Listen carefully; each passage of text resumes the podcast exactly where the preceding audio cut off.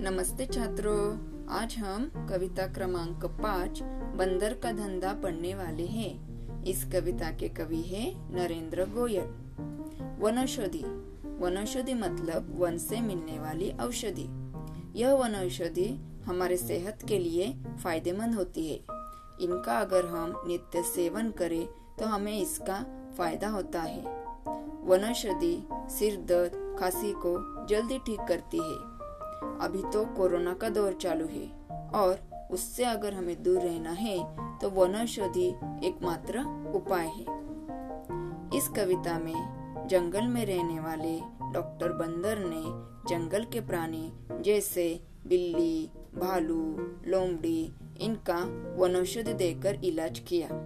चलो तो अब हम इस कविता का आनंद उठाते हैं। इस कविता के वीडियोस को अच्छे से देखते हैं। उसकी अच्छे से पढ़ाई करते हैं और जो टेस्ट दिए हैं, वो भी अच्छे से सॉल्व करते हैं। Okay? Thank you all the best